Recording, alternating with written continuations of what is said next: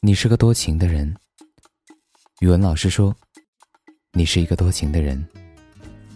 我哪里多情了？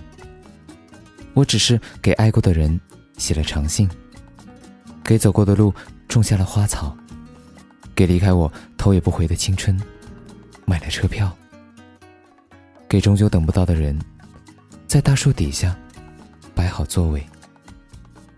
我只是愿意相信，好看的姑娘千里夜奔，只是倾慕一个诗人的才华；莽撞的少年漂洋过海，只是为了送一个女孩回家。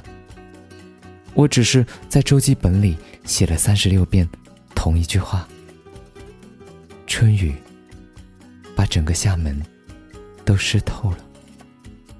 你这丫头，怎么还没似水柔情呢？